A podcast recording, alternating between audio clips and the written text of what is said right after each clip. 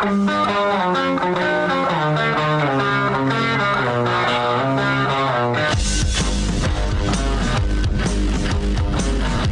is The Big Show with Gordon Monson and Jake Scott, presented by Big O Tires. Stop by your locally owned Big O Tires for no credit needed financing and the best prices on tires. Big O Tires, the team you trust. This is 97.5, 1280 The Zone and The Zone Sports Network.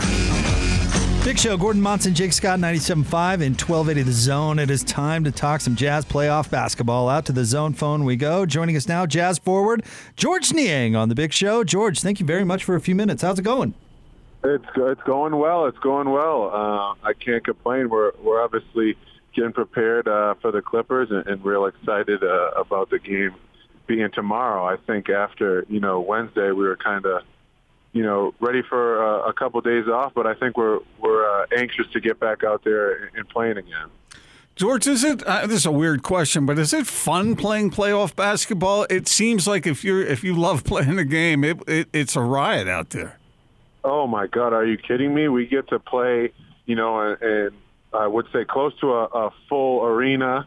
Um, you know, just the energy that was brought back into the arena with you know them letting the close to, to full capacity has just been unreal. And I think you know if you can't get up for for playoff basketball, I mean, what what better opportunity, what better you know privilege we have to to play in the playoffs uh, against another team that is predicted, you know, just as good as we are. It's going to be a, a lot of fun, and I know all of us are real excited about it. So tell us what you think about the matchup. Give us a little tale of the tape. What do you see with the Clippers? Uh, you know, obviously, I think it's going to be a great matchup. You know, obviously they have uh, two superstars uh, over there, and, and, and Paul George and Kawhi Leonard. But you know, obviously we have we have our strengths, and you know we've been showing it all year. So we're real excited, you know, to get out there, especially uh, at home with a you know a home court advantage, and get out there and make it happen. Obviously, they had. Uh, a grueling seven game series, um, you know, and we had a, a couple days to rest. So we're going to look to to take uh, full advantage uh, of that. So, George, I don't want you to give any strategy away, but uh, uh, if you could answer this question, I'm curious: what's the best way to beat a switchy defense? that's been the that's been the question of the day, huh? Um, you know, I think you really just have to put them in uh, uncomfortable positions. Um, you know, obviously we're in a switching defense. Guys get comfortable with, you know, anticipating screens coming, and uh, you know when you just fall right into someone's lap once they're, you know, switching a ball screen, um, it makes life easier for them. So obviously we're going to be trying to move them around. Uh, in, in different positions, and, and then obviously get into our actions. Um, so you know that that's that's one way to look at it. But I think this whole year we've uh, had an offense that's tough to guard with the switching defense, and that's our transition uh, transition offense. So if we can get stops and get out and run, um, you know, I, I, li- I like um, I like how we play when we're out running in uh, in transition. You know, uh, you know, following you guys and, and your team for years now, it's fun to watch players develop. And I want to ask you about your game because it seems to me you've really made that dribble drive effective and added that to your arsenal. Talk about getting better and improving and adding stuff to your game. Um, you know, I think the biggest thing is, uh, you know, I've said this before. After you know what happened to us last year with the bubble and uh, losing in the first round in Denver, I think everybody wanted to take a look in the mirror. You know, this team has been together.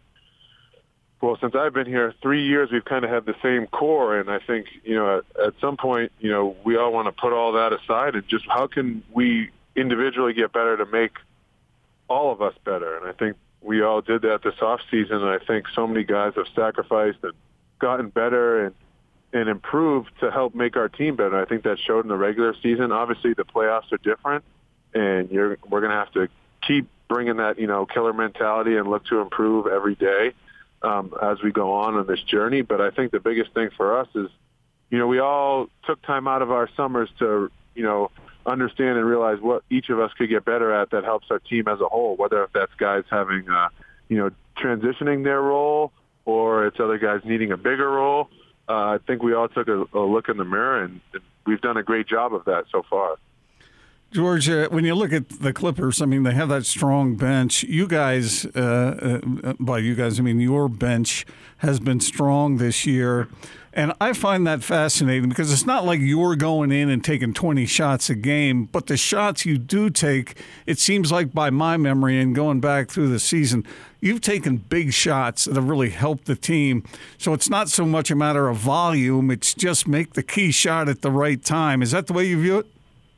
Oh yeah, one hundred percent. Um, you know, I, I think the way the Jazz have you know organized this team is, you know, we have multiple weapons, and you know when you're open, uh, coach is going to stress for you to shoot the ball, um, and we have guys that really fit roles that help us win as a team. Um, you look at other teams in the league, and they have individuals that can just put a lot of guys on their back and do things individually. Uh, I think with us, we have guys that are talented enough to do that but we also have a system that you know makes it so you have to guard five different guys. Um, you know, I appreciate you saying me taking uh, big shots and making big shots, but none of that could be done without Joe creating or Rudy rolling to the rim and and sinking in the defense, or Jordan Clarkson drawing more than one defender, um, or, or Mike Conley being able to see in a pick and roll and, and find me. So there's uh, so many uh, different you know ways that we score, and we have so many different weapons. Um, so I think all of us are lucky to play alongside of each other because you know we really make each other look good. And Quentin gets mad when you don't shoot, right? Yeah, I wouldn't want to get caught not shooting and then have to hear what he has to say on the way to the bench. So I would much rather shoot it and and live with the result and and uh, and most of the time it goes in, right? You, you you can't make shots if you don't shoot them. That's for sure. George, it seems like you guys uh, have a fun vibe in the team. You know, a little happy-go-lucky. The the water bottle for the the post-game interviews, and it seems like you and Joe kind of play off each other a little bit. Does that vibe change at all in the playoffs, or do you just kind of st- try to stay true to who you are? I mean, obviously, you try to stay true to who you are. Um, I think all of us realize the magnitude, um, you know, of these these playoffs and how much they mean to us and how bad we want to win, but that's not going to make us change who we are. Obviously, guys are going to come in smiling. I don't think you could ever see Jordan Clarkson not come in um, to a day of, of basketball and not be happy. But when it's game time and the ball goes up, we have a you know a, a serious attitude about us that you know we want to win just as just as bad as uh, you know the the team that isn't have a fun vibe um, you know about them. You know, we just enjoy it uh, a little more. Um, so, but I think going forward, you know, the playoffs, you do turn it on um, a little more, especially with you know everything is done at a high level, and you know you you need to be serious uh, for uh, things like that. So, but I don't think that changes how how much we enjoy you know being around each other. It's still fun for us. So, how do you slow down the combination of Kawhi Leonard and Paul George? Geez, Gordon, you want me to email you the scouting report? You're asking me some grilling questions right now. just no, the basic uh, stuff. Uh, I'm I'm just kidding. I mean, those guys were were tremendous uh, in their last series, and, and they're really good players. Um, obviously, it's going to be a collective group effort uh, to slow those guys down. And uh, you know, you guys mentioned you know their bench being well. It's not just those guys. They have a you know a full squad that can can get it done. And I think it's going to take a collective group effort to slow those guys down and then capitalize when those guys aren't clicking on all cylinders. I think uh, um, that's going to be uh, the real task. You know, you can't let those guys linger around, and if they're not playing well, you know, you kind of got to continue to throw haymakers and knockout punches and look to build your lead against them. Hey, Jake, you think that uh, in addition to his shooting, that George should become the Jazz's enforcer if it gets physical out there? uh, oh, sure, man. they're going to give me a technical foul just for talking about this, guys. I, I can't be racking up those bills before the series even starts. Am I remembering right that you got thrown out of a G League game in like 30 seconds? uh, you know what? I thought we were going to talk about positive stuff with the game going on, but you know that that wasn't one of my brightest moments, and uh, I was scolded for that. And I've I've learned my lesson. You know, it's like when you put your kid in timeout. I got thrown out. That was my timeout. I'd never let it happen again. What the physical side of it, George? Obviously, the playoffs are more physical. They certainly look more physical. How do you guys sort of adapt to that? Uh, you know, you just got to come in with that killer mentality. You got to come in and think about hit first rather than being hit. I mean, uh, not literally, but you know, you, you just can't let someone come in and, and out physical you. You know, that that's really how it is in the playoffs. It's it's a kill or be killed mentality. Uh, you got to go out there, be aggressive, uh, be the aggressor, and impose your will. And uh, we're looking to do that, you know, going forward. Last thing for me, George, are you looking forward to playing in front of a full house again? Oh, I'm so excited. Uh, you know, getting back out there with a little taste of it in the Memphis series was amazing. And then I'm hearing that we're going to be able to have a packed house.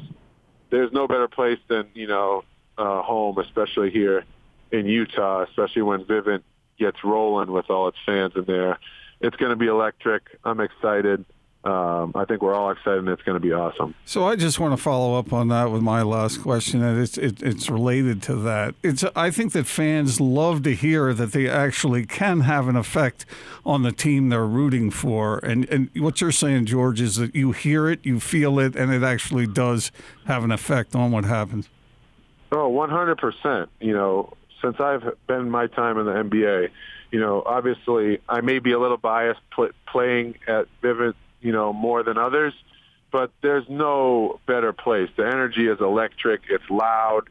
You can you can see other guys miscommunicate, you know, out there because it's so loud.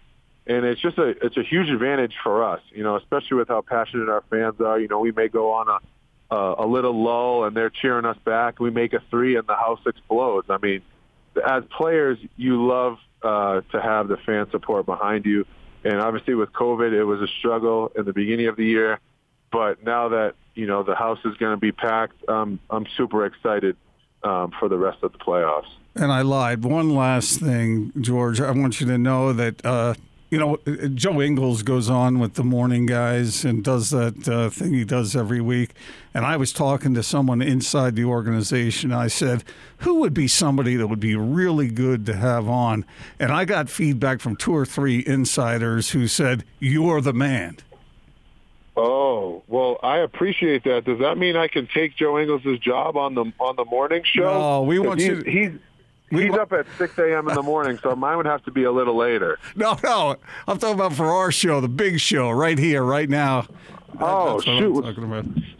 Sign, sign me up. I'm excited. I'm glad that I'm getting a reference to you guys. Let's make that happen. You, you couldn't believe the compliments I was hearing from these people. They were saying, oh, George is enlightened. He's funny. He's entertaining. He's a great guy. All this stuff. And I was going, oh, this is this is a match made in heaven. Oh my! Am I? Are they going to invoice me for saying all those nice things about me?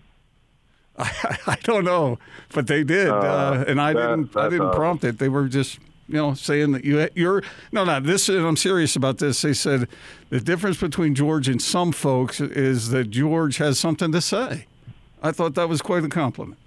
Oh, that's that's big time. Whoever that is, tell them I said thank you, and. uh yeah, I'd love to get on the show more often, guys. You let me know. Absolutely, George. Well, we appreciate you jumping on the show today.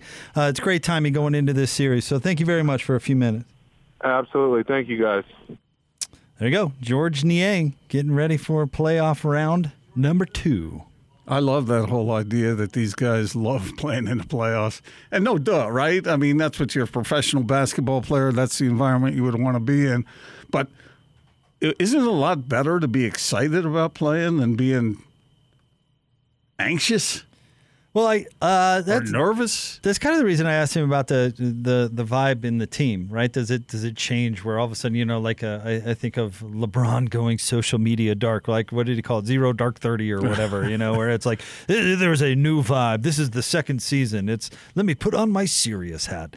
You know, do you do that with with your team, or if you're like the Jazz, who kind of have a fun type vibe to their team. And he mentioned Jordan Clarkson specifically, and I think Jordan does a lot of that, where his yeah. his attitude's kind of infectious. Does it does it change, or do you stay? kind of what's brought you here? Do you stay with the kind of loose, happy-go-lucky, happy for each other vibe? Yeah, I that look. I, have talked to enough people. We talked to Justin Zanik about this the other day. Remember, and I think it's a real thing. The Jazz you hear that oh it's a team that uh, plays together and cares about each other and they like each other i think that's the truth with this team which is what's so ironic about the whole thing that happened with donovan and rudy Right. I, I don't know. They I have patched that up, it seems like, and everything looks good. But it seems like this team really does have that vibe of what you yeah. see. And I don't know if you you know, I have no idea if Donovan and Rudy are best friends. You I'm know, not even saying that's what right. they are. But but they've gotten uh, their relationship to the point where they can fit into a healthy locker room, or so it would seem. Yeah. That they want to pull in the right direction, and then I think some of the peripheral guys just. Let me put it this way: I think when that rift was happening, I think a lot of the other guys on the team were played a big role in smoothing that out. Okay. Does that make any Yeah, sense? yeah, yeah, I get it. I think I think Donovan and Rudy probably found some middle ground at the encouragement of some teammates. That's kind of like when we get together here and I say to you, come on, Jake, Austin's not that bad. Just work it. You know, it'll be all right. Just work through it. Find some middle ground. It'll be okay. Do it for us. Yeah, and, but I do think it uh, seems to be genuine with the Jazz. I don't think that's just manufactured. Um, yeah, and a- a- anytime you work with somebody and you care about the result, there are going to be times when you maybe ruffle a few feathers. I but- way overreacted there. I'm sorry. Exactly. So, so but I, I think it's authentic, and uh, if it's not, that would become known too. I think. All right, we'll have uh, more coming up right around the corner. Big thanks to Georges Niang for jumping on with us. That was a lot of fun. We'll get that up in podcast form coming up very shortly. Of course, uh, wherever you get your podcast, search out the Big Show. Throw us a subscribe. Get it. Get that. Get the Big Show automatically. Say say hello to all our podcast listeners out there. Indeed. All right, more Big Show coming up straight ahead. Stay tuned. 97.5 and 1280 The Zone.